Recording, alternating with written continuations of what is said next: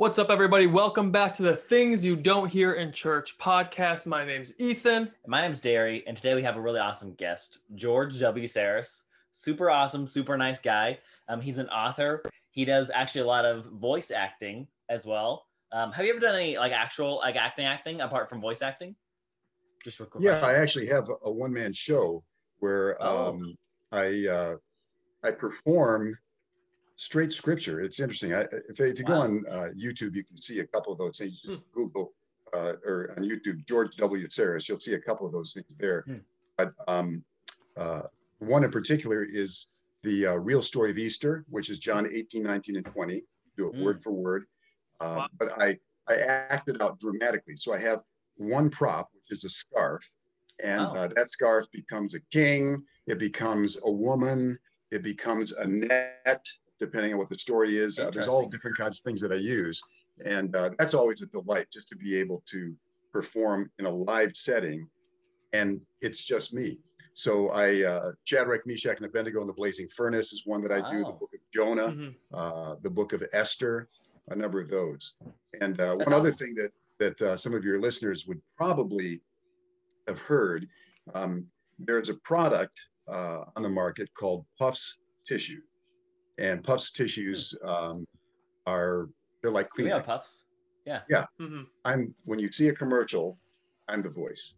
Oh wow! Really? Really? So, uh, yeah. So the first one that came out about oh I think 2016 or something like that was a little girl named Dakota and was uh, little Dakota's nose was uh, shaking in fear because she thought an ordinary tissue was near the uh, whatever. Anyway, the Yeah, the yeah. um yeah the the tagline awesome. on all the spots is a node's in need deserves puffs indeed.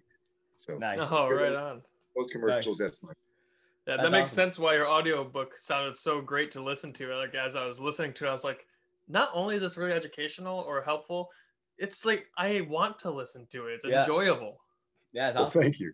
Mhm. Yeah. Yeah. So you're a voice actor. You're a real actor. Um, an author. Um, George holds uh, a master's in divinity and um, as well as a bachelor's in speech, right?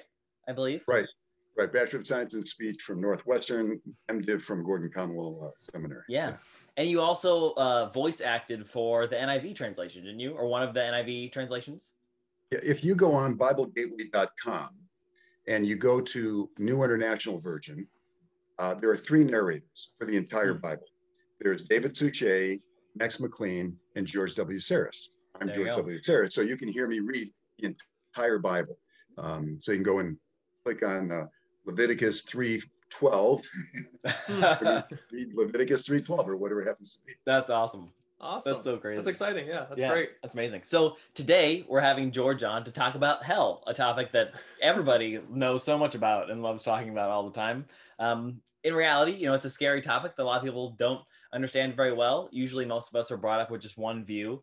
Um, but there's actually several different views of hell um, for our listeners that are listening. Mhm. We're going to be doing um, a series like we've talked about previously. Um, and George is coming on today to talk about total restoration, um, which is one of the views classically of hell. Yeah. So, uh, George, was there anything in the intro you wanted to add on? Uh, just that, um, I guess what I would say is that it's a view that most people have never heard of, and Right. yet most people deep down inside either want to believe it or actually do believe it. It's kind of interesting. Uh, a lot of my friends who I've talked to over the years, um, they always have some kind of excuse. It, it, you know, their theology dictates that they have to believe in unending hell uh, suffering, never ending suffering for actually the majority of the people that have ever been created. Right. Uh, but there's always some kind of a fudge factor for the people that I love. Hmm. You know that uh, well when when uh, little Johnny was uh, three years old, he he prayed the, the the prayer, and so I know that he's in heaven. right. Or yeah, uh, little Dolores over there, you know, she got in a car accident, and I'm sure that just before she died, that that something happened, and, and, and God brought her in. There's always some kind of a fudge factor for the people that you love. Um, so it's it's something that inherently everybody thinks, why couldn't God do that? You know, why couldn't He save all the people that uh, exist in this world? Um, Hmm. For me, I grew up in a very loving family. My father was a good father. I mean, he was he made mistakes just like anybody else did, but he was a very good father. And my mother the same way. I always knew that they loved me and they loved my brother, and they would never abandon me. They would never abandon my brother. That I could get into difficulties, I could do things that were not pleasing to them, and they would be angry with me. They might discipline me in various ways, and they did as the time went on. uh, but I always knew that they would never abandon me. Hmm. That was extremely important. And then it was in 1969. Um, I was a, a, junior in college at the time, and uh, I met a group of people uh, that had a different quality of life than I did. They were part of Campus Crusade for Christ. Hmm. And a young man at the time, his name was Conrad Cook, invited me over for popcorn to talk about hmm. uh, God. And so I went to meet him, and he brings out this little booklet, and I thought, oh my goodness, this is ridiculous. Why did I even say to come over? He's going to read this stupid little booklet to me, right? As he opened up the booklet, my name was written on every single page. It was a booklet that talked about it's one of Campus Crusade. I don't know if they have it anymore. It was called "Have You Made the Wonderful Discovery of the Spirit-Filled Life?" And it talked about three kinds of people: the natural man who does not understand the things of the Spirit of God, the spiritual man who walks with God, and then the carnal man or the worldly man who has Christ in his life, but he's not. He's just another factor in life. And so the, the way you get your life really walking with God is by putting Christ on the throne, putting him as the center, him as the boss of your life. That just changed my life. I was hmm. excited when I found that out. And the idea was that God loved me. He was powerful. He could accomplish all kinds of things. God was great. And so I started reading the Bible. I got really excited about uh, the Bible. I read, you know, as much as I could uh, from other books as well. And uh, but as I was reading it, it just didn't seem that God would be the kind of being who would either cause or allow billions of people to suffer consciously forever in hell. It just didn't seem like that was what I was getting out of scripture as I was reading it. But I had never heard anything different than that. I mean, as far as I always heard that, you know, you pray this prayer, you get to heaven. You don't pray the prayer, you go to hell. And what is right. hell? It's never ending conscious torment. Um, and so uh, I was on Campus Crusade for Christ staff for the for four years in the early 1970s, and um, went to seminary, and it still bothered me. You know, I had never heard anybody have any other view than that everybody is going to be somehow going to hell if you didn't pray to receive mm-hmm. Christ during this life. And um, then there was kind of a minority view at the time which has become now a, a legitimate minority view, and that is annihilation, which I'm sure you'll you'll deal with in your uh, right. one of your upcoming talks there. Um, but nobody even mentioned anything about ultimate restoration. That was not even a, a topic of consideration. Mm-hmm. But it bothered me, and so I decided that at the end of my third year of seminary, I would use that as the subject of a research paper. Mm-hmm. And uh, I started doing the research, and every commentary that I read, every systematic theology I read, same thing, you know, that hell is never ending conscious torment for basically the majority of people that have ever been created. Mm-hmm. Uh, and then all of a sudden, I came across this one book. It was written in seven, uh, 1878, exactly 100 years prior to when I was doing my. Uh, wow. there, by a man named Ed, Edward Beecher. And the title of the book was uh, the scriptural the uh, history of opinions and the scriptural doctrine of retribution. Hmm. Hmm. And uh, so I thought, okay, it was the last, really, it was about the last book I was going to read because I had already done all my other research. And uh, I pulled it out, I opened up the preface, and he says in this preface that this was not the book he intended to write. Hmm. And he intended to write a different book, but his view changed as a result of his research. What was his original view? What did it change to? And so as I began to read it, he uh, went into a lot of the history. He was really uh, quite a, a, good scholar. He was uh, the brother of Harriet Beecher Stowe, uh, who was Uncle Tom's Cabin author. Right. And right. Uh, he was actually pastor of Park Street Church in Boston, which is a even today is a wonderful evangelical church. Um, mm. and uh, but he came out with this book. And so what he what really struck me was he pointed out that in the first five centuries of the church, a prominent view, and according to some scholars and according to him, the dominant view hmm. was that God was going to ultimately restore all of creation. Hell was real, but it didn't last forever. And his purpose was to restore, not just to. Very interesting. That was exciting to me. I thought, wow. And then he went into some other uh, sources of uh, what in scripture how that comes out. So it wasn't just something that the early Christian church believed. He actually pointed out areas within scripture. Um, the key factor really is, uh, or one of the major keys is how do you define the word that is translated in almost all English translations as eternal or everlasting. So, for example, the, the main uh, verse that supports everlasting punishment is uh, Matthew 25, 46, where Jesus says, These will go into everlasting uh, uh, life, these will go into everlasting punishment. Hmm. Well, that's pretty clear, right? Mm-hmm. Until you look and find out what the word everlasting in the original Greek language means. And the word is aion in the Greek language, olam in Hebrew.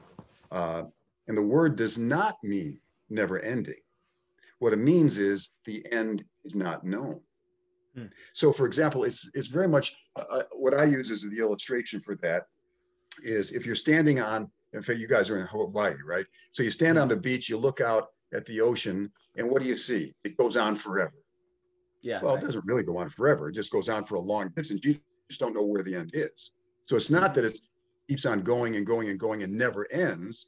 It's just that keeps on going and going and going and ends somewhere. It's just that you don't know where that ending is. So that's mm-hmm. what the meaning really is in uh, scripture. So, for example, in the Septuagint version of the Bible, which is the Greek translation of the Old Testament that was done prior to Christ coming, and the the the uh, the Bible that most of the people in um, the Greek-speaking world at the time, uh, in fact, all of Scripture, when you uh, in the New Testament, when you see translations of Old Testament uh, hmm. verses, it's always taken from the Septuagint.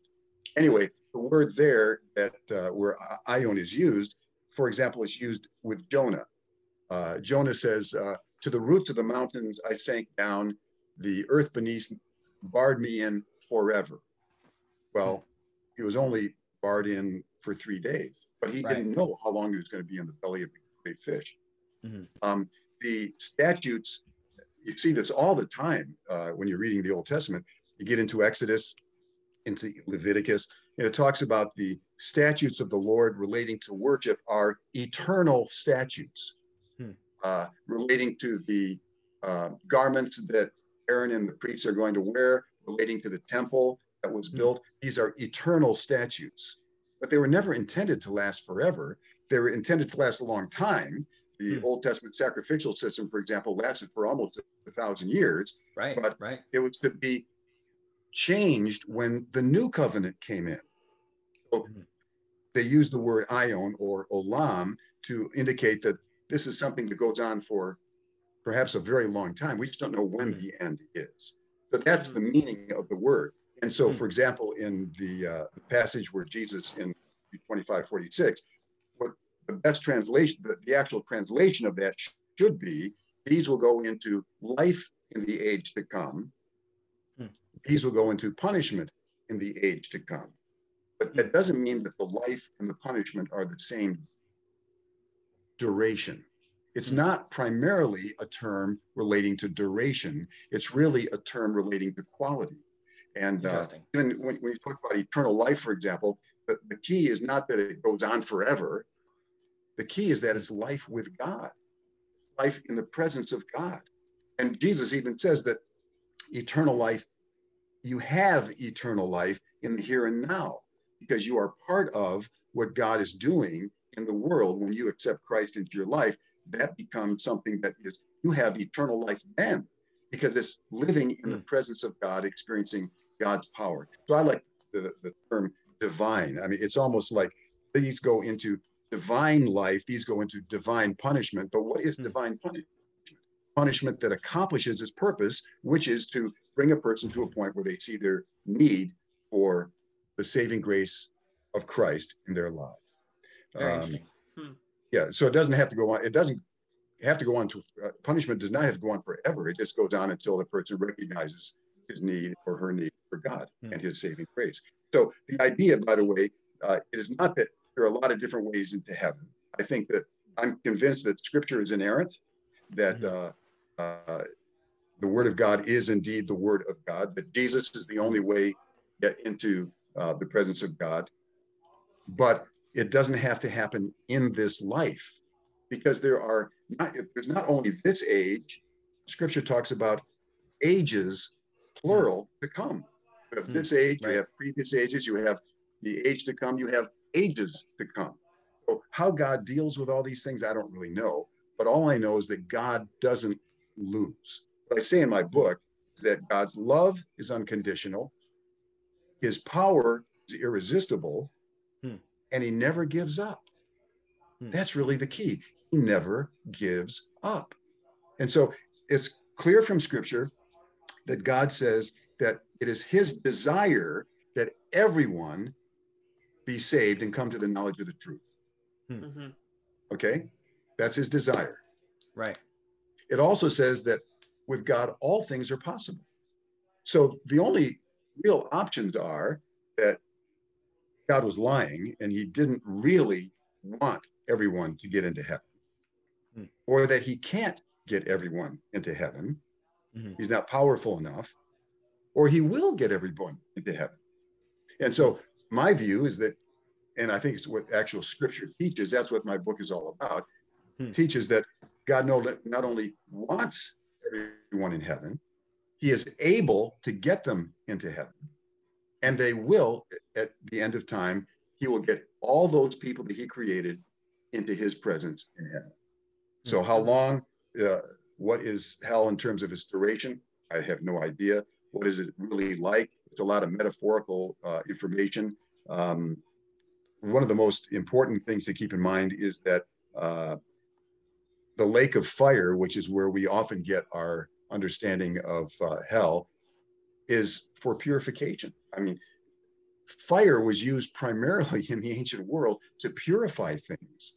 It's not just to destroy things. You know, it was to be purifying. And so the, the lake of fire is a purifying fire um, to prepare people and bring them to a point where they see their need for God and his saving grace in Christ. So, in that sense of the lake of fire being a purifying fire, just to play devil's advocate for a bit, Sure. does does total restoration then include the devil and his angels as well being restored? in my view, I, I don't address that particular issue in my book just because it's kind of a red flag. Um, the view of Gregory of Nyssa, who was uh, one of the greatest theologians in the history of the Christian church. In fact, in uh, 787, they had the, I think it was the seventh general council of the church. Uh, Hmm. He died around 395 AD. Um, But anyway, so 400 years later, they uh, awarded him the the the phrase he he was determined to be father of the fathers. That was how great he was. He added the phrase Okay. "I believe in the life of the age to come" to the Nicene Creed. He was a very strong, uh, wonderful theologian, and Yeah. uh, he believed that God was going to restore even the devil and angels. And I agree with that. Uh, my personal view is Okay. that why would God not be able to restore the, the devil? I mean, bottom line is if God's all powerful and he wants to save everyone, why couldn't he? He wants to give us a free will. He gave the devil a free will, gives all mm-hmm. mankind a free will. But the interesting thing is the way God has structured life, he wants the very best. He wants the very best to be accomplished. Anything that is less than the best is going to be evil. In, in, the, in fact, one of the definitions of evil is that which is less than the best. Okay, that doesn't have to be grossly wicked; it just has to be a little less than the best. Well, if if evil always leads to, in fact, that was one of the things that uh, one of the men, I think his name was uh, Theodore of Mopsuestia, pointed this out. Maybe Gregory of Nyssa as well, but Hmm. that sin always leads to misery in one degree or another. Mhm. Okay. Mhm. So eventually, the more you pursue sin, the more you experience personal misery, as well as misery, creating misery for other people. Right. And so Right. at some point, you get to the point where you realize this is just plain stupid. You know, it's like a person who puts his hand in a fire and it's starting to burn, and you think, this is just crazy. I just got to take my hand out of the fire. You know, well, I think that the same thing with the devil and his angels, that eventually they will realize that all these things they were pursuing to get power over people or trying to do whatever the devil is trying to accomplish, it leads to nothing. It leads to misery to him as well. And uh, uh, but that's that's not something that I really address in my book tremendously. I, I address it more for people in this world. Uh, and Right. again, I'm Yeah. convinced that that, that will the, really what what the book is or what this view, ultimate restoration, is really all about is that God doesn't give up at natural death. Right. Natural right. death is not the end of when God worked in a person's life to bring that person to a point where they see their need for God Mhm. and His saving grace. Yeah, I just wanted to cover that one that one part because I was gonna in playing devil's advocate. That one scripture Yeah. also talks about how um, the devil and his angels will be thrown in like a fire as well. So I was just curious about what your thoughts were there, and yeah, you're consistent. So there you go. I, answered I think that. that's the only way you can be consistent, really. right, right. Bottom line. Um, what, a few minutes ago, you were talking about like those three different things of either God's not powerful enough or it does happen, right? Um, and we were talking about the will of God, like God desires everybody to be saved, right? Um, Right. What's like the classic pushback on that? Because most of the time, when I hear someone talking about that, they'll say, "Well, God has two different wills. One like is His actual will that is accomplished. One is his just like what He kind of wants to happen, but He doesn't actually make happen." What do you think about that? Well, I think those people are uh, giving, they're basically saying God isn't powerful. He's not sovereign. That's the bottom line for me. I mean, usually what the pushback on uh, that to when they say it to me is, well, God's given mankind free will. And so he's given mankind a sovereignty over their own free will. And my response to that is God is a chess master. This was really from a man named Tom Talbott, who wrote a wonderful book, by the way, um, called the um, oh, what's the name of the book? Uh, Unconditional Love of God, something like that. That's not the actual. The inescapable love like- of God. I'm sorry, what? The inescapable love of God. Right, Inescapable Love of God, right, by Thomas Talbott. And uh, but he mentions in there that uh, God's like a chess master playing with novices. Hmm. Well, a chess master gives you the free will to make any move you want on Hmm. the uh, on the the chessboard. But he knows the game so much better than you do that eventually you make all these different moves and you get Mhm. checkmate. Well, Yeah. that's how God works in life. That that God is able to give mankind a free will, and it's a legitimate free will. Mhm. But He knows that He can corner it over here, corner over there, and eventually you you come to a point where you recognize your need for God and His saving grace. Uh, Hmm. that your life has been messed up. I, great example of that is a prodigal son, right? Father gave the prodigal son freedom to go off and and use all of the things that he had been given uh, to waste if he wanted to, and he did. And what happens? He ends up seeing that it leads him to eating food. Uh, he wanted to eat the, the food he was feeding to the pigs, Mhm. and uh, Mhm. suddenly realized I just got to go back, back to my father because my father, even his servants, are eating better than I am. And so he goes back to his father, and his father welcomes him. Well, that is a wonderful illustration of God's love, number one, and two, of what happens when we pursue sinful directions and are free to pursue them, but eventually they lead to misery. And at that point, you recognize your need for God and his saving grace through Christ. Yeah. Hmm. Upon hearing this, has everyone has anyone ever asked you like, well, if everyone's going to be in heaven anyways, eventually, why? Like, what's the whole purpose of all of this? Why not just create us in heaven already? And I think people Yeah. have that with any view. You could you could have that with all the views, right? Like, why does God not just create those who are going to go to heaven and not create those who are going to go to hell? I've had that people ask me that question. But yeah, I guess Yeah. for the total restoration view, like, if we're all going to end up there anyways, like, then what's the purpose here and now? Yeah. Um, there are two ways of asking the question. The one that most often gets I get asked is, and why did Christ have to die? I mean, if everybody's going to get to heaven anyway, why does Christ have to die? Well, the answer is because he's the one that provides the way that all mankind can get in. Right. When Right. Jesus says, I came to seek and save what was lost, he was not using hyperbole. He was not overstating the case. He actually was going to accomplish that. And his death on the cross accomplished giving mankind, or uh, providing the, the way for mankind to enter into the presence of God. And Right. people have to recognize their need for that and apply it to their lives Right. that's um, that's why Christ had to die. I mean, nobody gets to heaven without the saving grace through Christ. Right. Uh, then the way that you were asking it was, why didn't God just kind of start at the very beginning and say, "Hey, I'm just going to make a bunch of people that that choose to follow me right away"? Well, again, that would just make them into automatons, some kind of robot, as opposed to giving true free will. And I, I think that what God wanted was true free will. And I call it the, the, the view that I uh, call it is ultimate restoration. And the idea of restoration is not that you restore to what things were at the beginning, you restore to what things were intended to be. Hmm. So it's not just restoring Adam and Eve back in the garden, it's restoring what Adam and Eve were intended to be in the garden, that Hmm. they would have Hmm.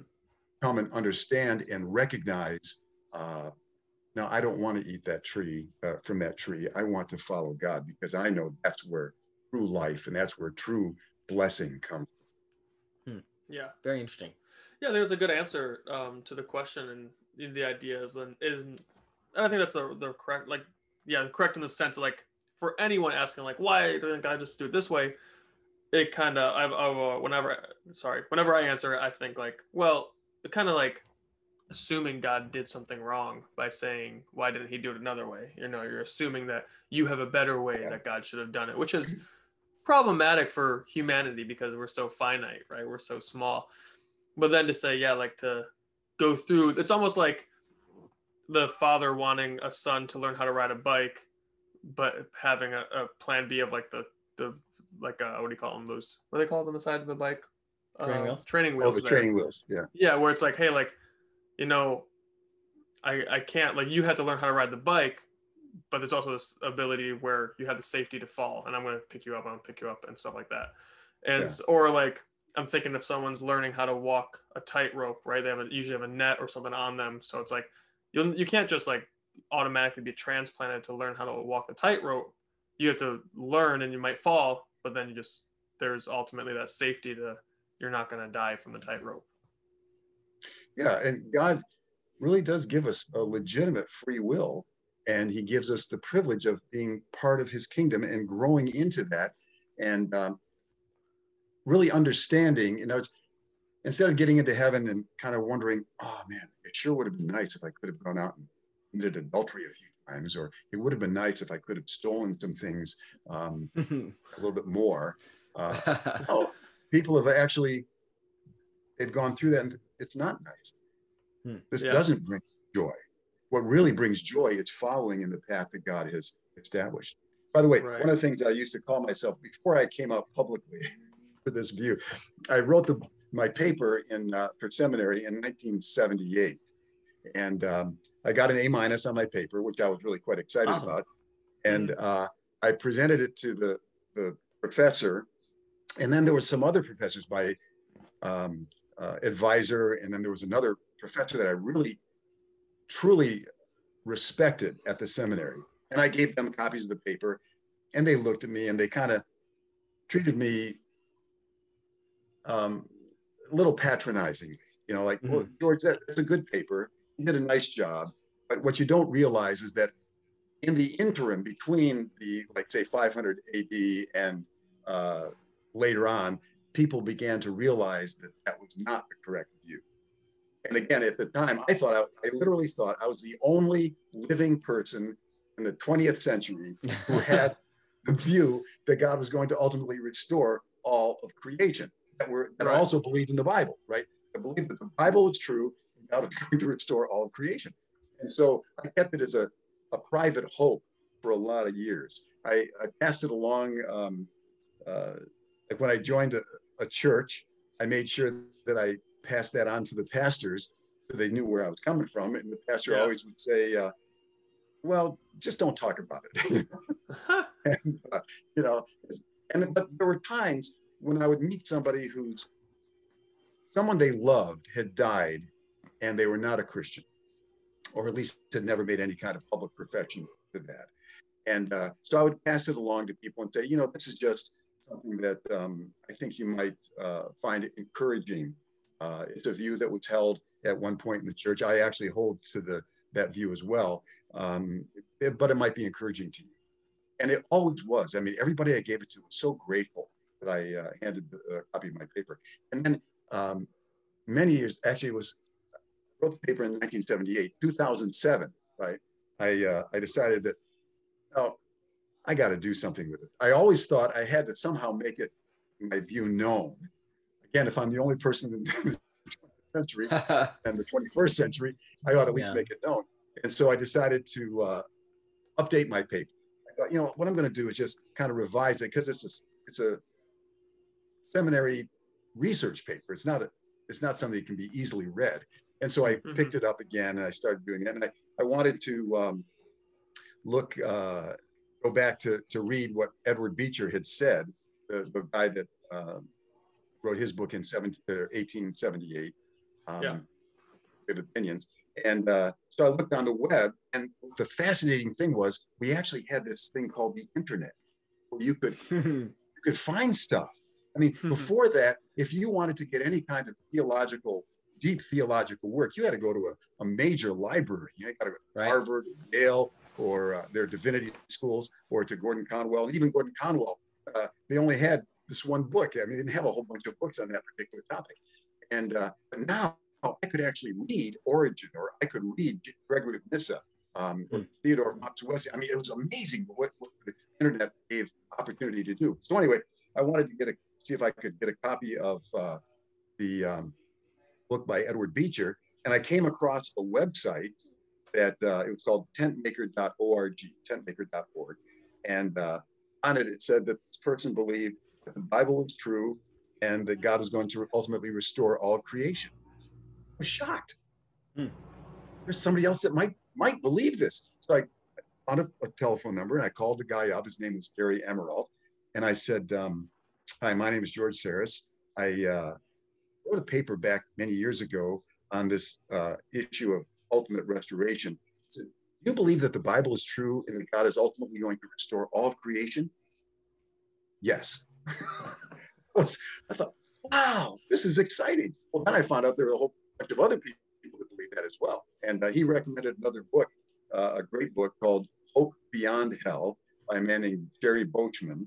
And uh, I got a copy of that book and I read that, and that was very encouraging to me. And uh, my my original view back in 1978 was that there was room within Scripture for this view. Hmm. After doing more research, after 2007, I became convinced this was the actual teaching of Scripture. It's not just that there is room within Scripture. This is what Scripture actually teaches. And so that was when I ended up uh, writing my book. But anyway, prior to uh, coming out publicly, uh, I was working with a Christian ministry in New York to media professionals, and uh, I'd been, you know, in other, I'd worked for the Bowery Mission in New York for a while as well. And when people would talk to me, I'd say, "Well, I'm really a Calvinian, Hmm. but I think Calvin was right on certain areas, and Jacob Arminius was right on certain areas. So I'm a Calvinian, you know, meaning Calvinists think of God as sovereign and all powerful Mhm. but he's not really. You know, he's he's willing to, even though he's able to save all, he chooses only to save some. The Arminians believe that God loves everybody, but he's basically weak, that he can't save everybody because he gives mankind a free will. He won't violate that. And uh, I don't think he violates free will, but that's kind of an argument.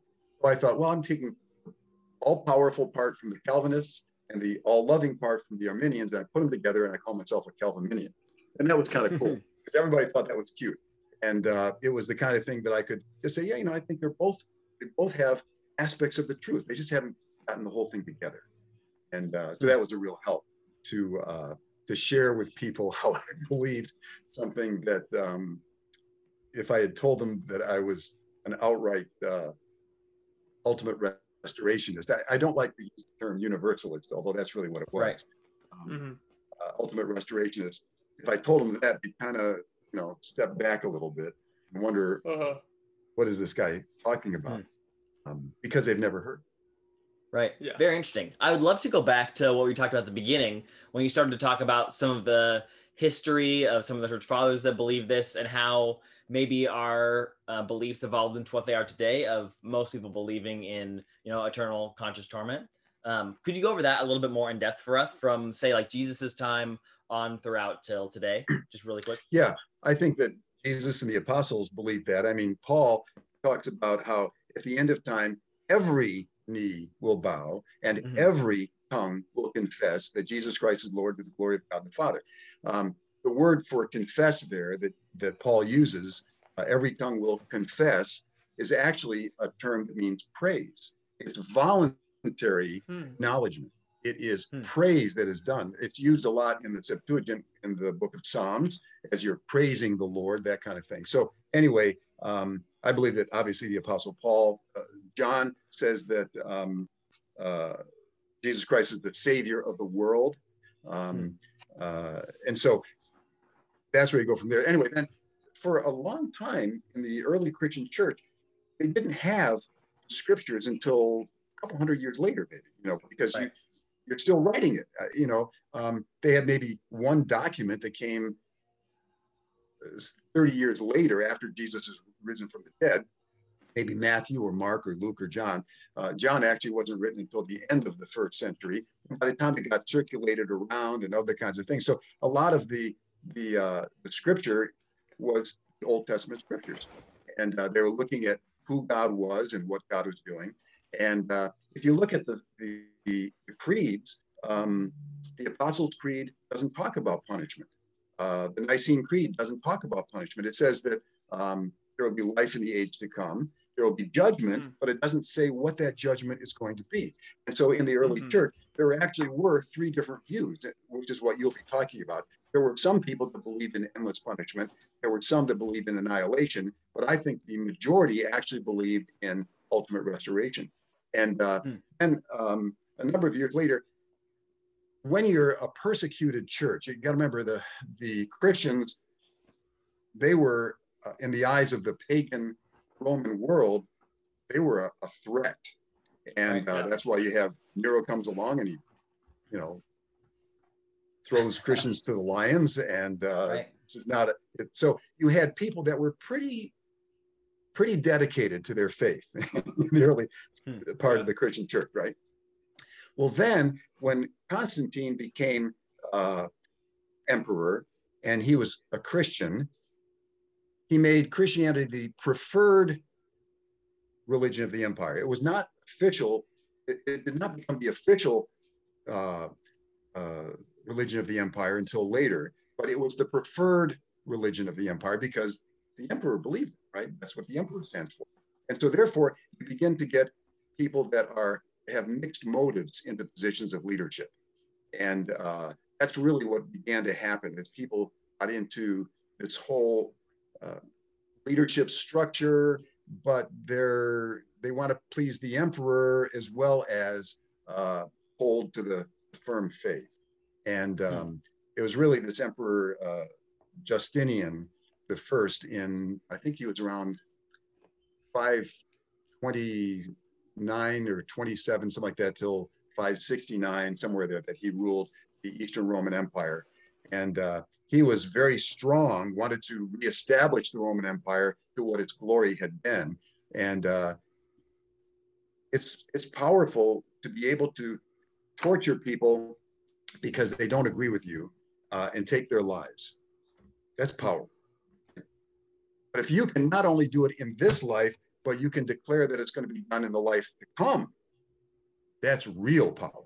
And so there was this this desire for power that came into certain people within the uh, the Christian church at different times in history. Some people had honest, uh, really great, wonderful people. Others had mixed motives.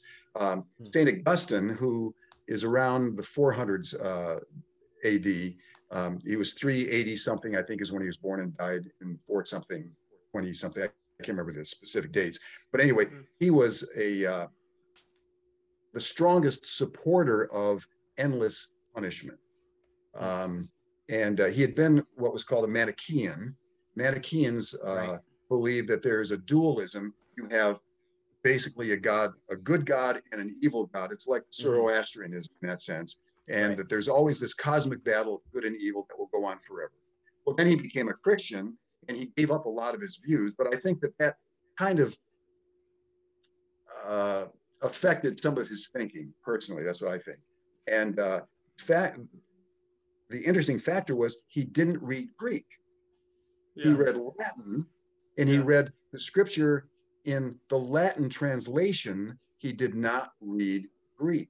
Whereas Gregory of Nyssa, Theodore of Mopsuestia, uh, Origen, um, Clement of Alexandria, these earlier theologians who believed in ultimate restoration, they spoke Greek. That was their native language. They understood the nuances of, of Greek, whereas uh, Augustine did not. But even Augustine said that in his day, some, indeed many, deplore the idea of the interminable uh, uh, punishment of the wicked.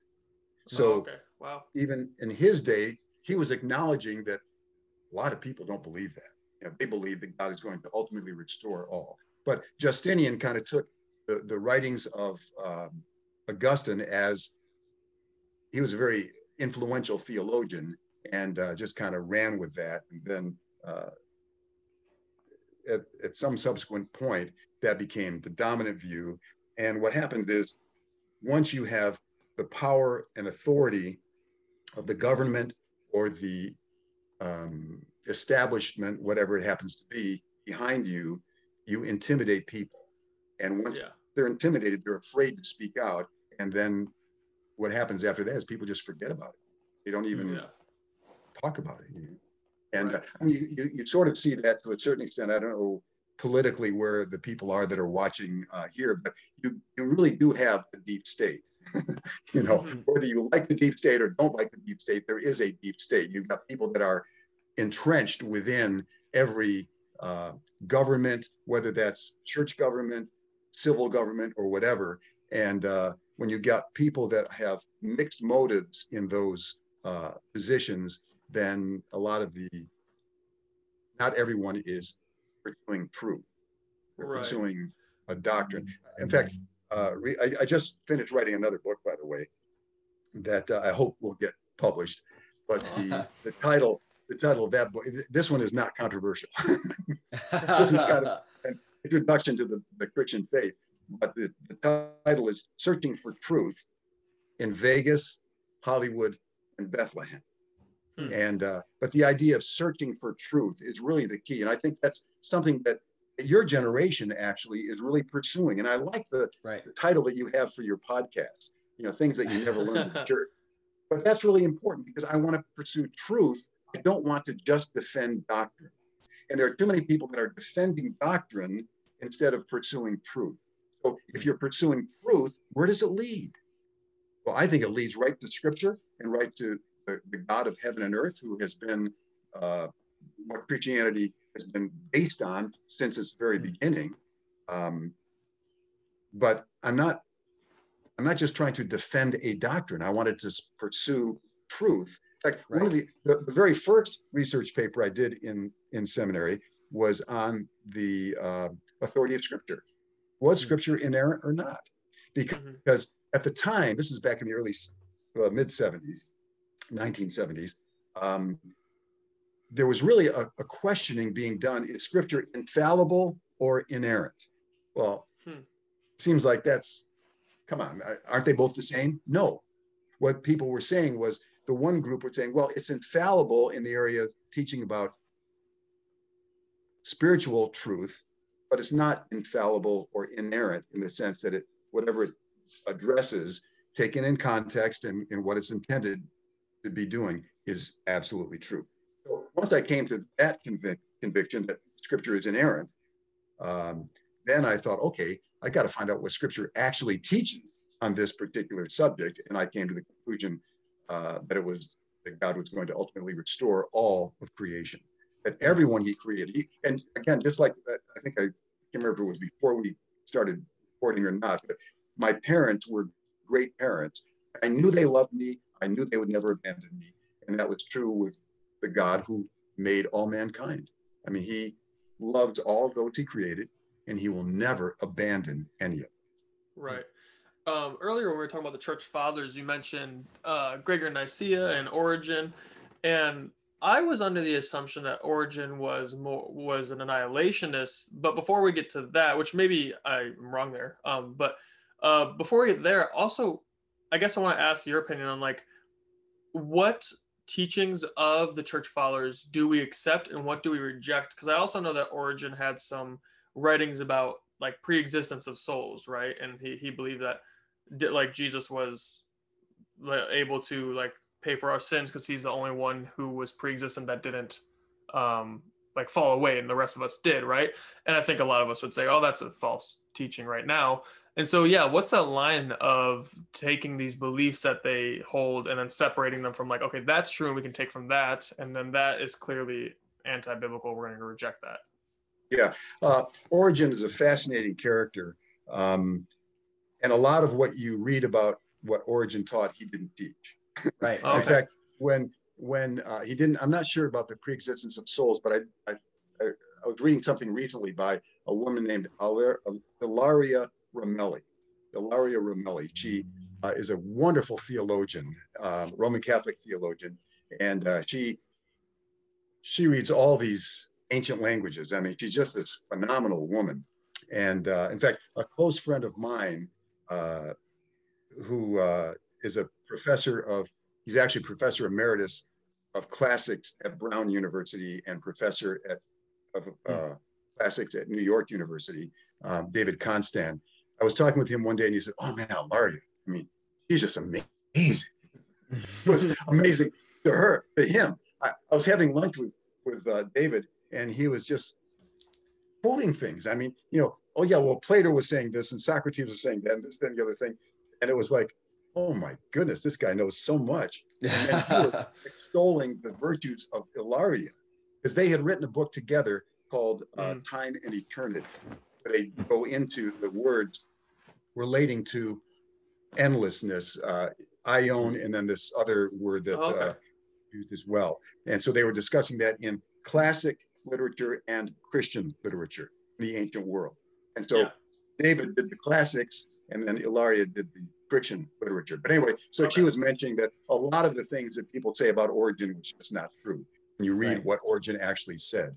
Um, okay. I think a lot of it, and also, by the way, Origen mentions that he's kind of, he wrote the first system of uh, theology in the Christian church. I mean, he kind of grabbed all these things together. He was the one who really started coming up with the idea of Trinity and the deity of Christ, uh, mm-hmm. formulating it more carefully mm-hmm. in what was going on. And he's become more and more people are beginning to recognize that, wow, he was really a, a great man. And so, yeah, more recent years, people have, they, at one point, they were just kind of throwing him out and saying that, you know, he's no good. But now people mm-hmm. are recognizing, wow, he's had a lot to say that was tremendous. But he mentioned that some of these are speculative ideas that he's coming up with. He's not coming mm-hmm. down hard on it. But then you come to something like the, and that was the brilliance of the early church. They have the Apostles' Creed, you have the Nicene Creed. They don't go into a lot of detail. I mean, they're not mm. talking about, well, is it infant baptism or believer's baptism? And yeah. is it premillennial, amillennial, post-millennial? Um, you know, are all these different, they didn't get into a lot of those things. They're right. talking the basis. Yeah, what is really yeah. true and what really the heart of Christianity is all about. So you begin, you begin to read, and if you read some of these people, they're brilliant, you know? Yeah. And um, they just know a lot of wonderful things. And uh, it's not really, um, it's not a lot of controversial things that they, they go into. The ones that were controversial that were thrown out were people that believed that Jesus was basically the precursors of Jehovah's right. Witnesses, for example. Right, right, right. Jesus oh, was a okay. created being. And Athanasius was one guy that came along and said, well, if Jesus was a created being and we're told to worship him, then we worship an idol. Mm-hmm. Mm-hmm. Boom. that just kind of at the Council of Nicaea, that just sort of broke everything open. hmm Yeah. You know, the the guy, a man by the name of Arius, was the one who was uh, holding Right. to that particular view. So you got to be careful when you when they talk about the church fathers being um, having you know, weird things to say. Well, who are the church fathers? Um, it's not Arius, and it's not some of the people that were were uh, promoting erroneous views. They were recognized for the erroneous views that they were promoting, and most of the early church fathers really were solid in terms of their uh, their theology. So it's you know I, I'm not a great patristic theologian at all, but I have read some of that stuff. And the other interesting thing is most evangelicals we believe the guy that the Bible is God's word, and I'm an evangelical. Believe the guy Bible is God's word. But we go from the apostles and we jump to the reformers. So we go from you know 60 AD or, uh, or 100 AD, whatever, and we jump Mhm. to 1500 AD. And Right. that 1500 years or 1400 years in between, we just kind of, we don't even know about it. Even the professors, I mean, Yeah. it was interesting. I had a very close friend of mine uh, who became a close friend of mine. He was actually the professor I wrote my paper for. And then uh, uh, after I graduated from seminary, his family and my family, we just became wonderful uh, friends. And at one point, he even said, George, I want you and your wife, my wife and I are going to be traveling overseas. Would you, if we both die, would you and your wife be the caregivers for our children? That's how close a relationship we had. I mean, he was just really wonderful. But he wrote to me, contacted me several years later, and he said, um, George, can you share? This was before I wrote my book. He said, uh, Can you share some uh, information on your view? Because uh, I don't really know very much about it.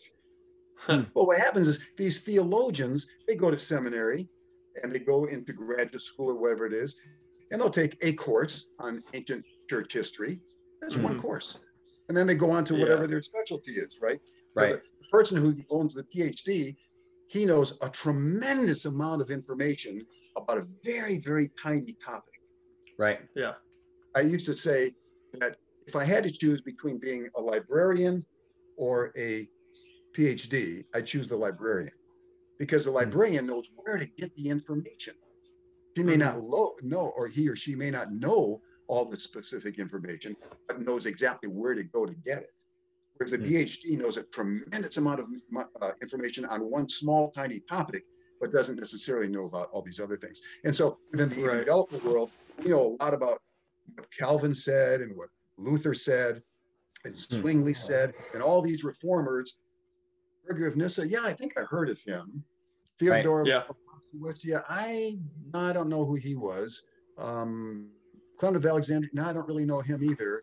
Um, yeah, Athanasius, I do remember his name. You know, they just don't Hmm. really know very much. They've not really read very much of what these people have written. So that's where part Yeah. of the difficulty comes within the evangelical Hmm. and the Very interesting thing is, this view of ultimate restoration is one that um, has never been a uh, a view spoken. Uh, it's, uh, never been a doctrinal aberration within the Eastern Orthodox Church Hmm. because they Mhm. go back to the early Christian fathers. They are the Greek Orthodox or Russian Right. Orthodox or Antiochian Orthodox or whatever. They go back. Their theologians read a lot of the early church fathers because that's what they all do. You know, Yeah. so uh, it was a minority view.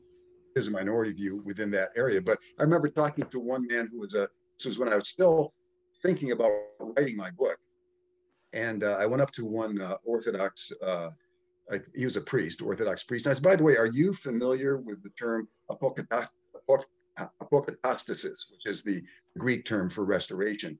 He said, Hmm. oh, yeah. He said, um, yeah, Gregory of Nyssa held to that view. Hmm. Hmm. Wow. I didn't. Hmm. Kind of interesting. And that church is called a Theologoumenon. Theo meaning God, legomenon meaning word. It's a kind of think of it as a personal word from God. You can hold that view, but it's neither it's neither doctrine nor heresy within the Orthodox Church. It's Yeah. some people believe, And I think believe, but we haven't come strongly down on that. Right, and I think that's something to keep in mind too when anyone's exploring these views is like the only the most important things that you got to remember are what determines salvation, you know. That is your belief in Jesus Christ as Lord and forgiveness of sins. You Right. know, other than that, everything else is kind of like okay, this might not be a salvific term. This might not have this Mhm. might this subject isn't going to determine if I go to heaven or hell. Like what I believe about hell, God's not gonna be like, ah, you missed it. You had a 33% chance. And You believed in me. You believed I was the only way to only way to be saved, but you believe But- that people were annihilated. So sorry, you're not getting in. yeah, right. Like God's Yeah. not that, that, uh, I don't know what you call it, petty, maybe is the word, or that, that, um, It's not contingent on salvation. Yeah, Well, I think- exactly. I think what has happened within the evangelical world is that we have misunderstood what the Great Commission is. We've changed the Great Commission to go and make converts instead of go and make disciples. What God wants us to do is to make people who are growing in their faith becoming dynamic in their faith, not just that "Ah, I prayed the prayer, now I can go out and do whatever I want. Right. and God, all my sins are forgiven, past, present, and future. I don't have to worry about that anymore. No, Mhm. he wants you to grow in your knowledge of God, in your relationship with him, with others, so that you can become a true disciple. And that will get you into scripture, Absolutely. that will get you to become somebody who understands more or who's experiencing more of the fruit of the spirit in your life consistently instead of just that, well, I got a get out of jail free card, you know. Right. Again, Right, it's not just right. go and make converts, it's go and make disciples. And what Mhm. is a disciple really all about? And I think Yeah. that's really the where the, the Christian church has fallen short, the evangelical church has fallen short in the last number of years, that we we've kind of changed the idea from building disciples into converts. And uh, we need to, to get back to building disciples who are growing in their faith, becoming mature in their walk with God. Yeah, I'm really happy that you brought up the Great Commission because I was gonna I was gonna want to ask you the question: How has believing ultimate uh, restoration changed how you go about sharing your faith or going about evangelism? I talk about my faith all the time. It's interesting. Uh, and I don't, because I, I work in the secular world.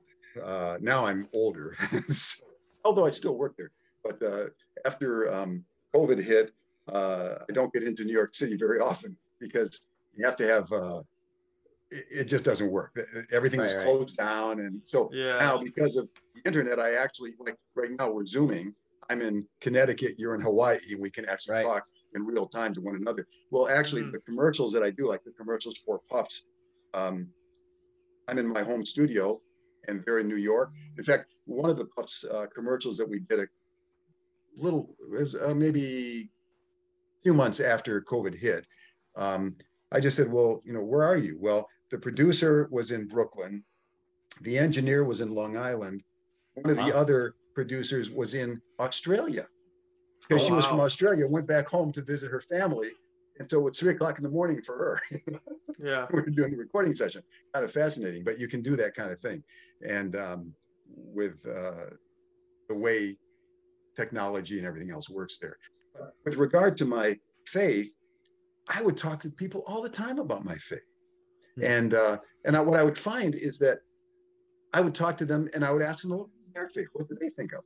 You know, and if you're willing to listen to people tell you what they think, they'll be willing to listen to you tell them about what you think. And what I've convinced, what I became convinced of, was that if you really want to be an effective evangelist or uh, ministering in Christian world, what you've got to focus on is building relationships.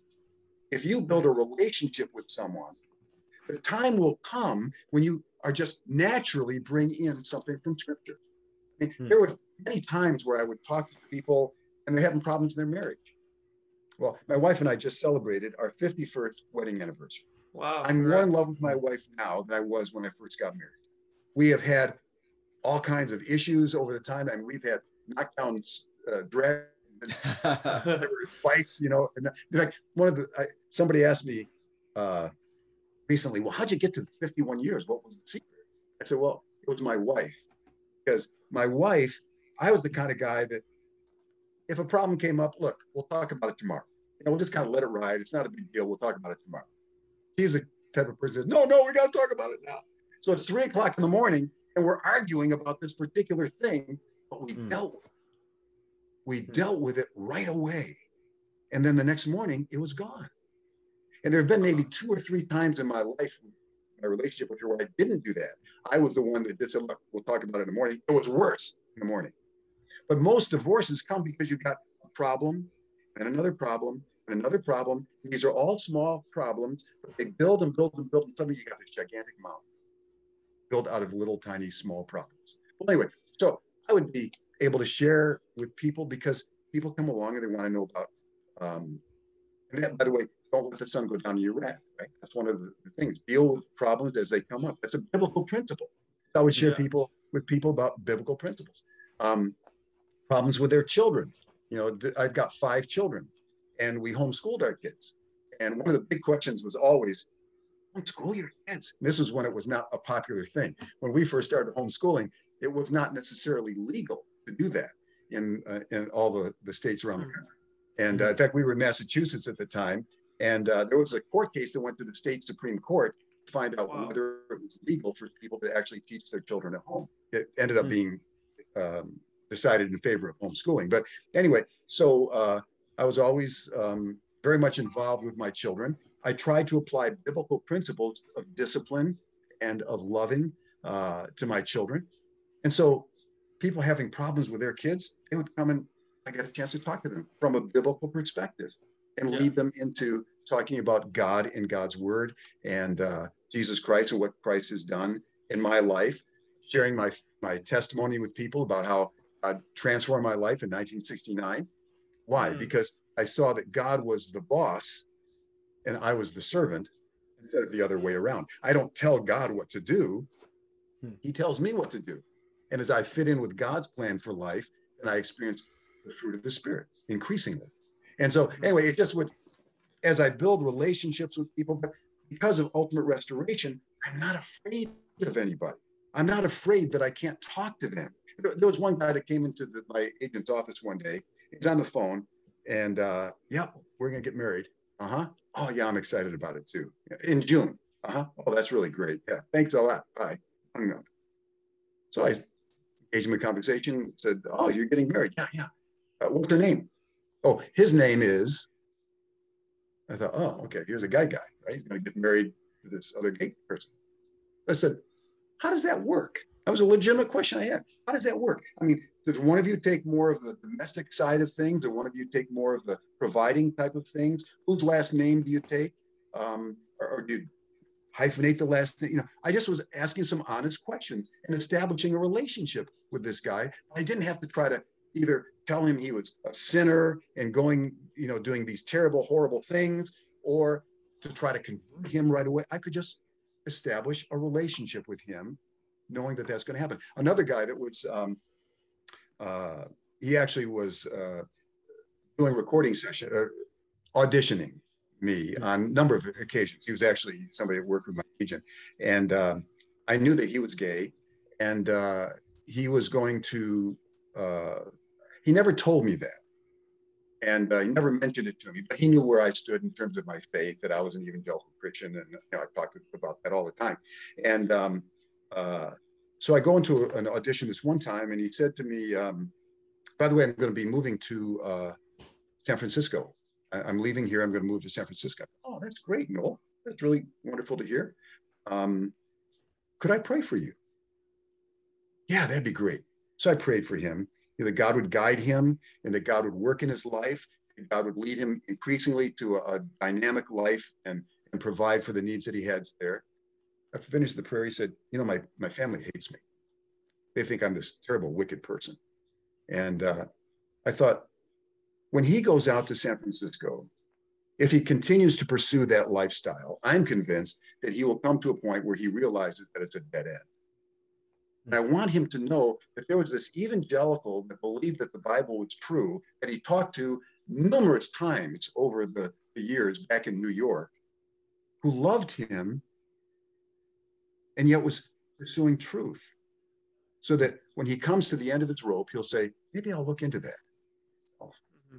So those are the kinds of things that happen. Another guy, I'll just say one other story. Um, he was a, a, a very successful announcer. Uh, you would have heard his voice on a lot of different things. And uh, he was writing a book on spiritual things, and I was writing a book on spiritual things. And um, so we would talk about our books at different times. And he was way far left, I'm way far, right, okay, as far as he was concerned, what's going on there. And uh, so, anyway, one day, uh, but I had a good relationship with him. So one day we're on the train because we both were from Connecticut and we happened to be on the train, sat down together talking about these things. And he was waxing eloquent about uh, how he hated the current administration. And this was all this is for these people are just after money, money, money. Everybody's after money, money, money. They don't care about people, they just want money. And so I looked at him, I said, Jeff, what percentage of your income do you give away? he was kind of shocked. I don't know um, maybe 1%. I give, I make less money than you do by far, but I give away a significantly larger percent of my income than you do of yours. You talk about how you love people, but you're just keeping all your money for yourself. You're not helping anybody. He looked at me and said, Oh, you sure got me there. I said, um, um, you know, I, I worked at the Bowery Mission and I I help at a homeless area there. I, I actually picket against abortion I'm against hmm. abortion. Mm. I do some things that are done because this is where my faith is leading me. Um, you're a hypocrite. You talk about how you want to help people, but you're not helping anybody. Mm. And I said, Jeff, have you ever actually asked God if he was real? Well, I can't say that I ever have. And I said, well, let me just encourage you to do that. You get home, just engage God in a conversation. Say, God, I just want to know if you are real, would you please reveal yourself to me? Hmm. And then I said, but don't do that unless you're really serious. Because if God is real, and if he does reveal himself to you, you will probably have to make some changes in your lifestyle. So don't do it unless you're really serious. He got off the train. I got off the train. Didn't see him for a couple of months. Ran into him in the uh, subway couple months later. And uh, I said, uh, Jeff, good to see you. Uh, good to see you too, George. Said, By the way, you ever pray that prayer? this is his words. Says, well, as a matter of fact, me and him, we had a conversation. I thought it was, that was so cute, right? The next wow. time I saw him, the next time I saw him was a few months later, the night before he. Wow. wow. He uh, he had been diagnosed with uh, brain cancer, and I nobody knew. I mean, I didn't know anything about it until all of a sudden somebody called me and said, "By the way, did you hear about Jeff? Uh, he's di- was diagnosed with brain cancer. He's in the hospital. It, it looks like he's going to die." Hmm. Well, I knew where he lived, and I knew there was a hospital near there that I could pro- that he probably was in. And so I called the hospital. and I said, "There's so and so in your hospital." Yes, he is. Uh, can he have visitors? Yeah, yeah, you can come down and visit. And so I went down, and I'm going up to the the floor where he was on. And uh, I walked up to the nurse's station. I said, uh, I would like to see this person. Uh, is, is it okay for me to go in there? Oh, yeah, you can go. And on my way to the door, I'm saying, God, please don't have anybody else in there because I know that if I go in there and he's really sick the way he's supposed to be sick, they're going to kick me out. They don't know me from Adam. I walked in, he was all alone. He couldn't talk. And I said to him, uh, said, uh, Jeff, do you know who I am? He nodded his head. Do you want me to leave? He shook his head. No. I said, you know, we didn't realize just how significant that conversation we had was about God. Mm-hmm. And over the years, different questions that we've had about God. Um, wow. But I pray for you. And I prayed for him. I finished my prayer. His wife came in and kicked me out. went to his fu- I went to his funeral. And it was interesting. There were several people that talked uh, at his funeral about how there was something different about him in the, the, the previous weeks and months prior to his uh, dying. And they were attributing it to the fact that I think, I think he knew he was going to die. Hmm. I attributed it to the fact that he actually entered into a personal relationship with God. Whether he did or not, I don't know because I, I wasn't hmm. able to actually ask him that time. But um, I had established a relationship with him and I could talk to him freely. I wasn't I didn't have to get him to pray a prayer. I didn't have mm-hmm. to get him to agree with me on something. He could stay disagreeing with me as much as he wanted to. Mm-hmm. but I could be free to share my thoughts with him and allow him to share his thoughts with me, knowing that eventually God is going to win. That's Yeah. the thing. God is going to win. Like I said at that one point in our conversation, God's love is unconditional, his power is irresistible, and he never gives up. And that's what to me has given me a freedom to be able to interact with just about anybody. Mhm. That's awesome. I'd love to get into a few of the like finer details um, as we're getting like long in the episode here. Um, I think we've kind of established like there is a history to this view, right? It's not it's not baseless historically, right? There's lots of people throughout history who have been like prominent church fathers, especially Origen, who was one of our first, um, who believed this thing, right? So it's not uh, crazy to believe it. We've established that. Right. People may have not heard of it before, so now we've based it in that, right? And we've gone through to where eternal suffering or eternal conscious torment uh, came about, and we know about like how it happens today, why we all believe a lot of those things, right?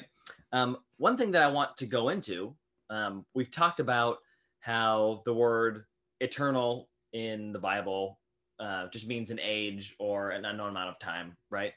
So I think Yep. people can wrap their minds around, okay, well, maybe when it talks about in the Bible, like um, this eternal punishment thing, uh, maybe it's not eternal, maybe it's just punishment for a while. Um, I think then the next step to take, there's kind of like two steps in my in my mind of of thinking about restoration is now where does the all kind of come into it, right? Because we you quoted a couple verses um, that Paul talks about where it's um, Christ's desire that all come or that every knee will bow, right? Talked about that. How do you contrast those verses um, to certain verses like a lot of Calvinists will use in uh, in Romans nine, where it's talking about the remnant of Israel, right? Or um, in Luke, um, I forget where in Luke where Christ is talking about the narrow gate and only a few will find it, right? How do you how do you contrast those like all and every statements of praise with um, like there's a few that will find this path and that kind of thing? Good question. I mean, it's encouraged people. I don't know if you can read it, but that's my Yeah, we see. book, Heaven's Door is Wider Than You Ever Believe. And I deal with Mhm. all those issues in that book. Because those are important issues to bring up for sure. Yeah. Um, let me see which one. You said uh, Romans 9. Uh, that's a big one that the Calvinists always come up with on, on that one. That uh, God uh, hardened Pharaoh's heart, that um, uh, who are we to say that the potter cannot make some vessels noble for noble use and some for common use, right? Mhm. And uh, talks about uh, vessels of wrath. Um, I, I deal with that in my book, but a couple things that come to mind just very quickly. Number one, Paul called himself an object of God's wrath who was changed. Hmm. He says in Ephesians that you were once objects of wrath, but now you have been restored or you have been brought into his kingdom. So, Hmm. yeah, when we're walking away from God, in a sense, we're object of his wrath. But what is the whole purpose of salvation? To draw us into God again, right? Clear. Yeah. Uh, the And what's the purpose of his wrath too is an interesting thing to think about as well. Right. That's a good point. You know, Yeah. a lot of times it's chastisement. It's not. It's not punishment for the sake of punishing. It's Mhm. punishment for the sake of restoration. Like I said, my father and my mother, I knew that they would never abandon me. They would discipline me. They wouldn't abandon me. I did that with my children. My, um, one of my son's uh, friends wrote to me. This is now several years ago, and he said, "Mr. Sarris, said, um, what was the most important lesson you taught your children? Gee whiz. I taught them so many different lessons. I mean, that was what I was trying to do. You know, we homeschooled them. Uh, I'm trying to teach them scripture. I'm trying to teach them all kinds of other things that go on there. And, uh, but I, I thought about that for uh, quite a, a bit. And I thought, well, really, I guess the, the real bottom line was I taught them that I loved them. And I did that three ways. Number one, I, I was firm in discipline because I wanted them to know that there are consequences to actions. So that when I said yes, I meant yes. When I said no, I meant no. And uh, that I would discipline them. I can remember one time uh, when uh, a, group of my my children and some of their friends, we were going to a McDonald's, and uh, we got out of the car, and I saw my son running across the the parking lot to go into the McDonald's. And as he was doing that, I saw a car coming toward him. He was about maybe five years older. Hmm. And I yelled out, I said, Billy, stop back. And, and he, the car didn't see him. He didn't see the car, but immediately he came back. Hmm. And I grabbed a hold of him. I said, Good boy. Oh. Hmm. I wanted him to know that discipline was important. So I disciplined them firmly. Second thing I did was I wanted my children to know that um, they were important to me. There was one occasion where uh, my daughter was going to be uh, performing in this. Um, it was called the Schubert Festival. She she took piano uh, lessons and she was able to to perform in this one thing where you had judges that come along and they do different things. Well, it happened to be on the day where I was off on a retreat, uh, a very high level retreat of Christian men uh, called the New Canaan Society at a very upscale location in uh, in New Jersey, in the Pocono or the uh, Catskills, and uh, I got up on Saturday morning. I thought, my daughter needs to know that she's important to me. I mean, here I am taking this, you know, going off to this nice, wonderful situation, learning some good things, having some great relationships with people. My daughter needs to know that she's important. So I took, I drove an hour and a half to find out where she was. I got there in time to walk in, see her perform, give her a hug, and then I left and went back to the the uh, uh, event. But I wanted her to know that she was important to me. Hmm. Then the third thing I wanted to do was I wanted the children to know that I was approachable, that they had to do what I told them to do, but they could question it. They didn't hmm. just have to do it because I said it. And uh, so I wanted them to know that they were appro- that I was approachable. They could challenge what I believed and what I said. Uh, if I listened to their challenge and said, no, you still got to do it this way, they had to do it. But I was open to doing that. Remember one time my, my one daughter loved uh, or was really beginning to really enjoy anime, right? And uh, I had come to the conclusion that this was not good. And I told her that. I said, you know, sweetheart, I don't think you ought to be watching the anime. It's not really good. She said, Have you ever watched any of it, Dad? I said, oh. She said, Why don't you watch one with me? I thought, Oh, okay. So I watched it. It was wonderful. The values were great. The the it was very creative in a different way. It was really quite good. I thought, you know something, sweetheart? That's not a problem. You know, hmm. if you get some of these things that have the wrong kinds of values, that's one thing. But this I thought was great. So I was approachable she knew that she could challenge what I I said without me just coming down hard and saying, "Okay, you got to believe it." Mm-hmm. So those were the three ways that I taught my children that I loved, and uh, those are the three ways, uh, three things that God does for us as well. He's firm; He wants us to be doing what He says to do. Mm-hmm. He knows that we're important, and He's approachable. We can go and talk to Him and ask Him, and and seek answers from him. Anyway, getting back to uh, Romans chapter 9, one of the things it talks about uh, hardening Pharaoh's heart.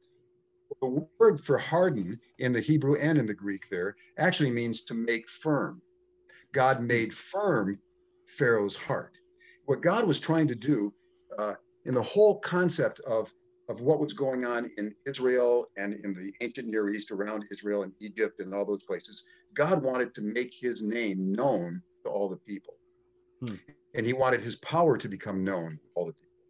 And so he wanted them, he wanted to also make known that he was a God who who res, restored his people, who was able to, to deliver them from bondage, that kind of stuff. So he's teaching, this is a teaching lesson that God has. And God teaches not only by didactic, you know, where he's actually writing down the Ten Commandments, but also through history.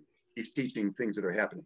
And so what he needed to do was make Pharaoh's heart firm so that Pharaoh would not give in too quickly, so that he could show the extent of his power. And so that he was able to bring all 10 plagues on Egypt instead of having Pharaoh give in after the first one or the second one or the third one.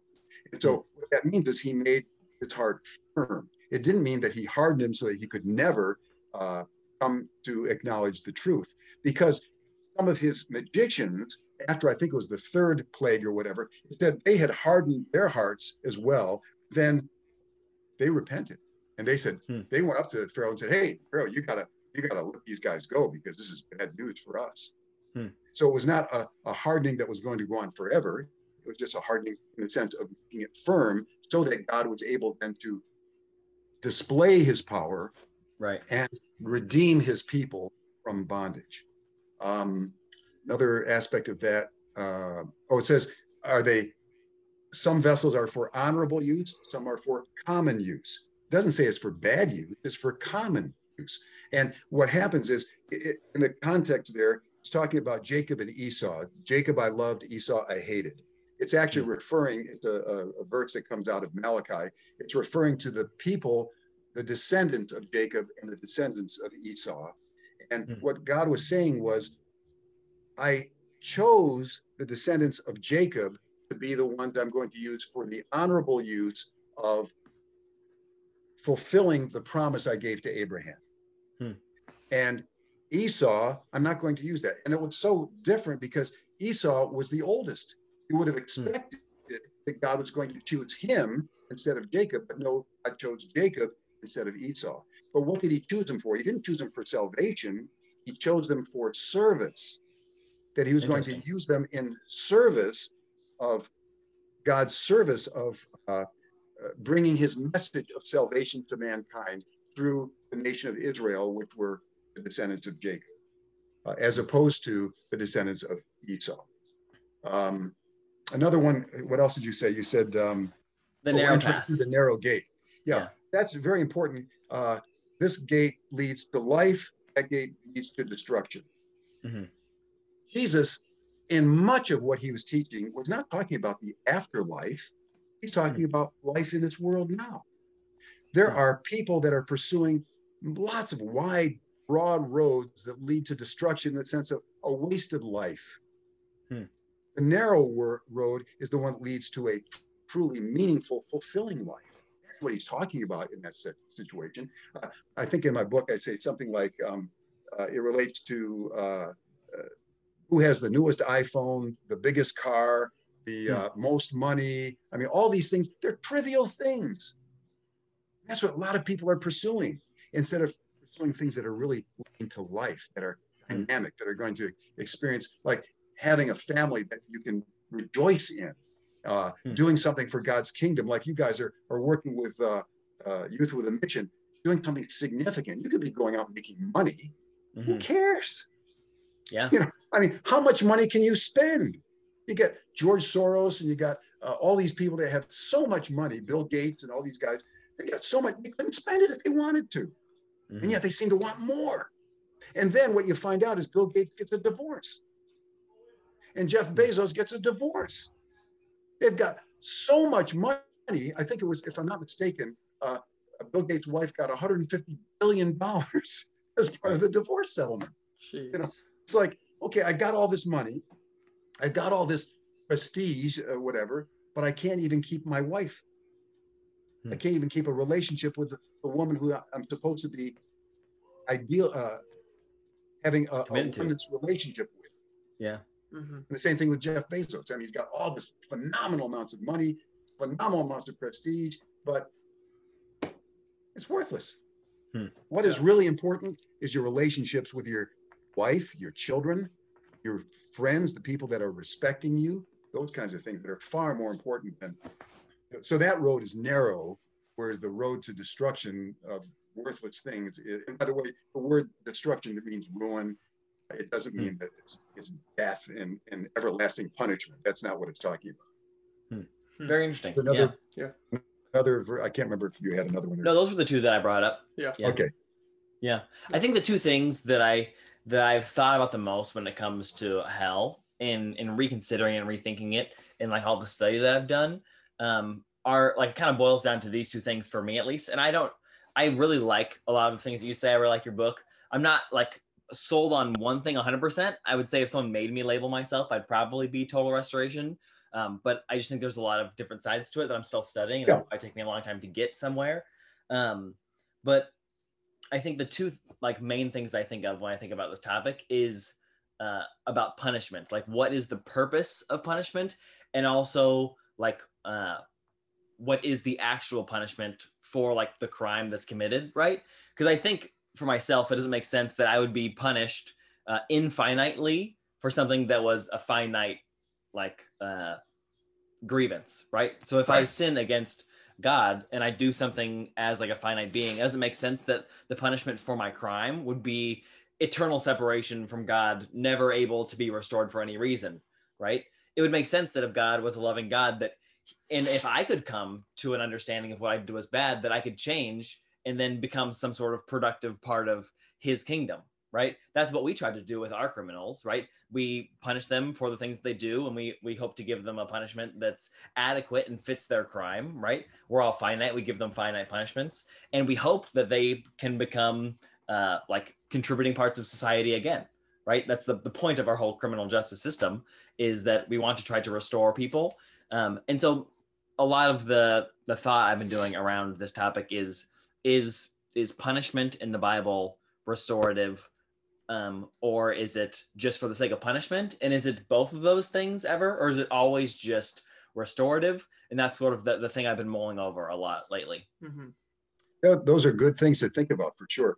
Um, let me just encourage you one place to look at. There's a man who's a wonderful author uh, back in the 1800s, uh, and I think into the early 1900s. His name was George MacDonald. And Hmm, uh, yeah. he was a, uh, uh, in fact, C.S. Lewis acknowledged him as somebody that he learned a tremendous amount from. In fact, C.S. Lewis wrote a book called uh, George MacDonald, an anthology, where he makes a lot of quotations from George MacDonald's spiritual writings. But one of the things that George MacDonald did was he put out this uh, these unspoken sermons, uh, and one unspoken sermon is on justice, and that deals with that particular issue very well. And he's got a, a wonderful perspective of how he works in that. Uh, just to get to some of the, uh, but so George MacDonald, unspoken sermon on justice. You'll find that is uh, very encouraging to to uh, read that. But um, God, I- you know, you're, you're not married. Are either of you guys married? he's almost married i'm not Yeah, I'm getting married in but June. Okay, but you don't have children. Um, when you're when you have children, you will realize that you discipline them. There's positive things even with the punishment. You know, I spanked my kids because I knew that was a very effective way to get their attention and to stop them from doing something that was ultimately going to hurt them. Right? Mhm. So there is an aspect of punishment that brings pain in people's lives, and Mhm. certain people need to have that punishment that leads Right. to pain. They need to acknowledge in their own hearts that what I've done to hurt that person really is painful. You know, Hmm. a person who uh, uh, rapes a woman, I mean, he's got to understand what has been done. That that's just Right. wicked. And uh, so there is that aspect of it. But ultimately, everything is to it, it's more chastisement in the sense of I want to bring some kind of recognition and restoration. I don't want to just punish for the sake of punishing. I think in one of the um, uh, one of my videos, or, or not a video, but I was um, in an interview at one point, and I made the comment that you know, God is not just punishing and punishing and punishing. You know, He just kind of keep on going on forever Mhm. you know that uh, it's one thing to say punishment but punishment forever that's a totally different issue we see punishment all the time in life um, absolutely you see people uh, when i worked with the bowery mission in new york city um, it's dealing with drug addicts alcoholics all the time that's that's it's, it's to try to restore these people they come in and you talk to them a lot of them wonderful people uh, you get to know some of these homeless guys and some of the Hmm.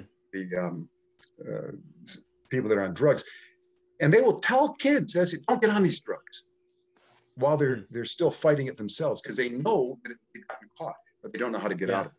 That's why they come to a mission and they realize that God's got the only answer that can that can uh, bring them freedom uh, for Hmm. what they're doing. But the purpose of punishment from God's perspective is not just to uh, bring pain; it's to somehow restore the person. So right and to cleanse things. You know, God, uh, like when He brought judgment on Sodom and Gomorrah, it was to, to cleanse the land. Hmm. Uh, I think I say it in that book, um, or else my other book that I'm writing now. I, deal with, I deal with uh, in in my one I'm writing right now, the one searching for truth. That one I've got uh, two chapters on why does God allow pain and suffering in the world, hmm. and uh, and I do address the issue of well, why would God command His people to wipe out Canaan, you know, to kill uh, everybody there? That's a that's a big issue, right? And that being kind of cruel. Um, by the way, if there is no potential for a person to come into God's presence after this life, then that was really, I mean, you didn't even give anybody a chance. Yeah. Um, it was interesting. Uh, my internet connection is unstable, so hopefully it'll be okay. Um, the um, I was in seminary. I'm in a class, um, and I don't know what the class is about, what was going on there. But the professor made a side comment it was not hmm. even a major part, just sort of a throwaway comment. And it changed my perspective on things. He said, in ancient Canaan, venereal disease and communicable diseases were rampant because of their wicked lifestyle. Hmm. And I thought, wow, no wonder you got to burn it. How do you get rid of it? And what people don't understand is that wickedness, sin, brings pain to present generations, hmm. but also to future generations. If you have, um, uh, it's not so much now, but when the AIDS epidemic came out uh, hmm. many years, a number of years ago, one of the most tragic things in the world was finding these babies that were born with AIDS. Hmm. They had no, it hadn't anything to do with them, but they right. were experiencing pain and suffering because of something that their parents had done. Now that's a a small example, but when you've got rampant, ungodly character going on, what it does is it brings uh, pain to that generation, but also to future generations. And God, hmm. in His wisdom, says, "I got to wipe it out. I got to stop it right at that point." That's what He did with Noah. He said, "Okay, there's wickedness. Um, every thought, imagination of mankind is evil continually." Well, hmm. interestingly, with regard to Canaan, He says to Abraham, I'm going to wipe out Canaan. Not yet, because the sin of the Amorites is not yet full. I have to wait until it gets to the point where I have to say, okay, now I got to shut it down. Hmm. So there is a point where sin leads to pain and suffering. God says there's a limit. Within yeah. your body, you, uh, I, I, one of the things I talk about in my new book that I hope will get published um, is uh, torture, you know, and I deal with that. And I, and I was reading a book by a, a, man named Captain McDaniel, who was um, a prisoner of war in North Vietnam during the war. And he was there, I think, like six years or something like that. And it was horrible. They were torturing him and different kinds of things. And uh, what you realize is that at some point, torture doesn't work anymore hmm. because the body goes numb, an area of your body goes numb, your body goes numb, or you go unconscious. So there's only a certain level. God has allowed a level of pain that any individual or culture can experience, but it, he's got a limit at it. Now, we may think that the limit is too far. You know, we may think, well, you know, God, you should have stopped the limit a lot earlier than that. But God, in His wisdom, knows exactly how far to, to allow the limit to go. And in uh, a culture, he stops it at a certain point in an individual person. He will stop it at a certain point. And then there are a bunch of other things too that, that God does. So that's not the only answer to that. But, but that was one of the things that just totally changed my perspective. And I thought, oh, wow, I hadn't thought about that. There are a lot of things that God does that we don't know about. You know, we're finite. We're trying to figure out how does this infinite being uh, do things. And he's revealed a tremendous amount in his word. But there are some things that he has not revealed. For, for example, in the book of Job, Job and his friends are trying to figure out why is it that Job is suffering the way he is. I mean, you know, this guy loses his his uh, children, he uses, loses all his property, uh, and then he gets this terrible um, uh, physical disease. I mean, this is horrible. Hmm. Well, his friends come along and say, "Well, it's because of your own personal sin, Job. I mean, it's because you are a wicked, wicked sinner. I mean, otherwise it could never have happened. And Job is saying, well, wait a minute. I'm not a wicked sinner. I mean, I, I, I'm sure I'm not perfect, but I sure haven't done anything that bad.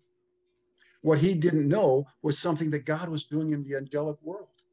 He was showing the angelic world and through the book of Job, showing our natural world how a man of integrity deals with pain and suffering. Hmm. I'll just yeah. one other little uh, little nugget here. This is not from this is not original with me. It was from a friend. In Job chapter one, God calls Satan. He says, Satan, have you considered my servant Job, an upright man, blameless in all of what he does, a man who fears God and shuns evil? And Satan says, the only reason he serves you is because you give him good things. You take those good things away, he'll hurt you to your face. And so God says, okay, you can take away his things. You cannot touch his body. Satan comes and he wipes out everything. I mean, including his children, right? Mm-hmm. And everything that he has.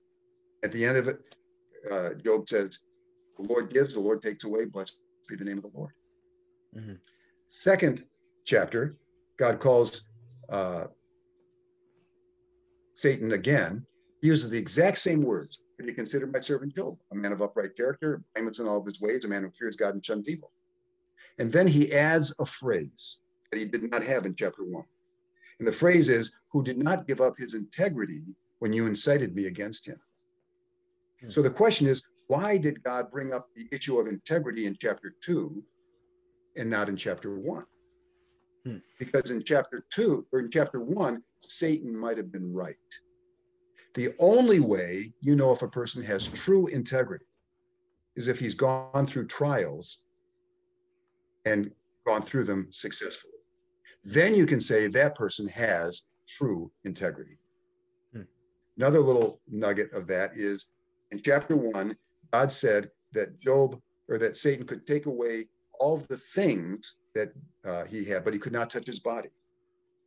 Satan comes, kills his children, but not his wife, because the two were one. Oh, interesting. She was part of his body, that part. Two were one at that point. So Joe, Satan could not kill his wife; he could only kill his children.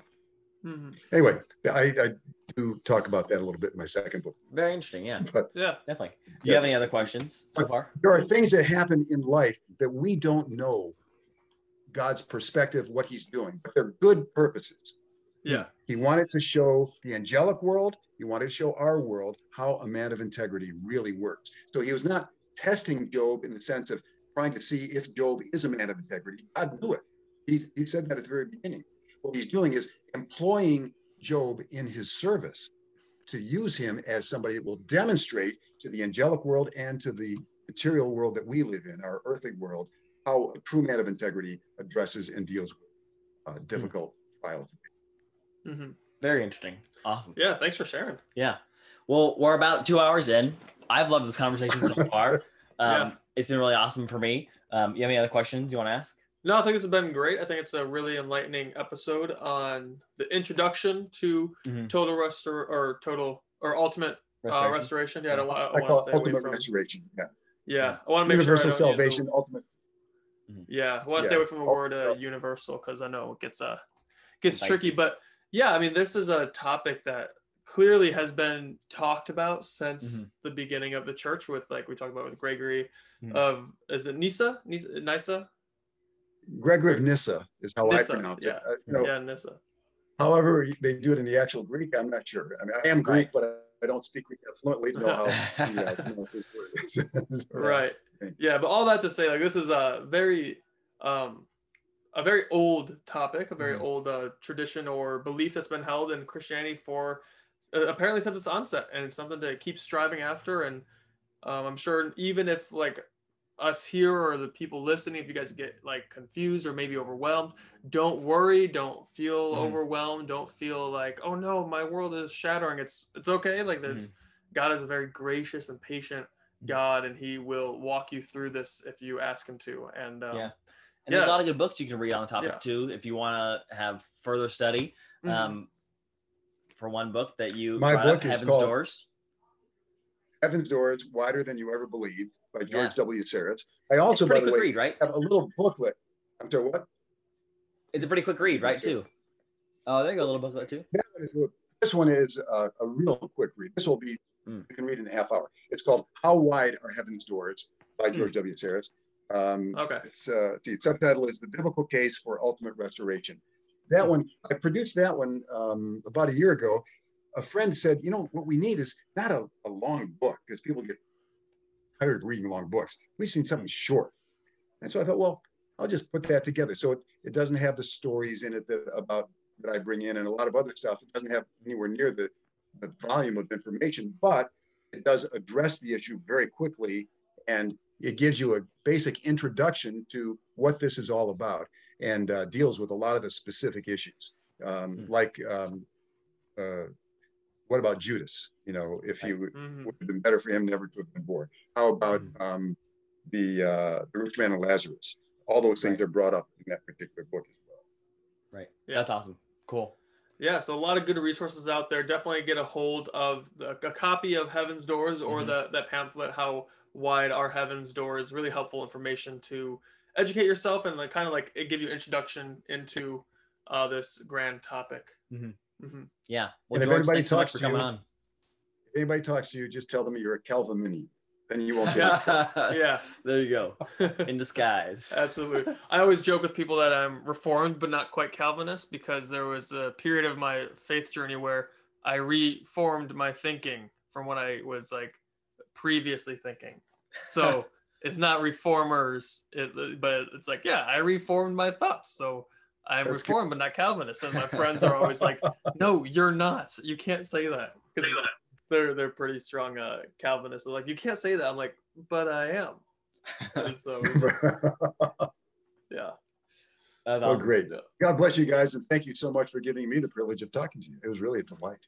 Yeah, Yeah, thanks for coming we had a lot on. Yeah, it's been an honor having you on, and um, really, it, it- we are excited when when we Mhm. found out you were uh, wanting to come on the show, or, or when you when you said yes to our invitation. That was Mhm. uh, exciting for us as well. So thank you, thank Yeah. you very much. Well, I've been very grateful for Gary because his father and mother, uh, actually, and his uncle, um, contacted me a long time ago. I think I was still in Massachusetts, so it was probably before the 1990s, or maybe right at the beginning of that time frame, um, and asked if they could use a, a copy of my narration of the King James Bible to put on uh, the inter. I think it, I think it was the internet. Is it just so? It must have been in the 90s, but it, it was just coming out and uh, I was that was delightful. So I, I was able to uh, meet them and uh, talk with them, and so they've been wonderful, wonderful people. So I've really Hmm.